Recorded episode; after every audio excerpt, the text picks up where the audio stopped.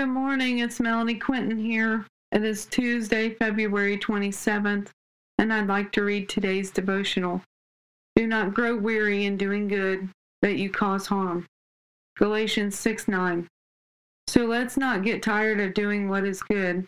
At just the right time, we will reap a harvest of blessings if we don't give up. I don't know about you, but sometimes I feel my doing good goes unnoticed. I grow weary of doing good, and my carnal nature shows its ugly face.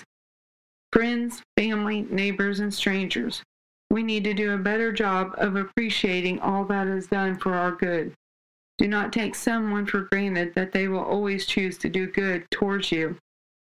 In the depths of sorrow, I did not behave the way I should have yesterday.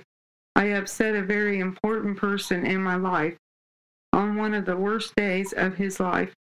And by my choice to act the way I did, I have to live with it for the rest of my life. We need to show honor, love, and compassion. Sometimes the day or thing isn't about you.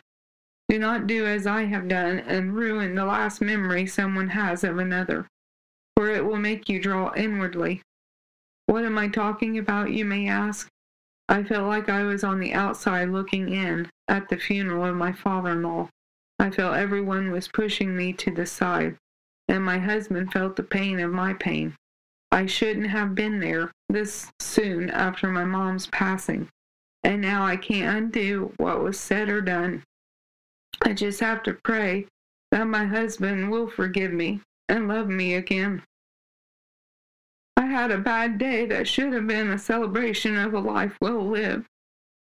I share this with you because if I don't, you will think all is well. Please do not put your feelings above another when they need you the most. Have a blessed day, inspired by God on February 27th.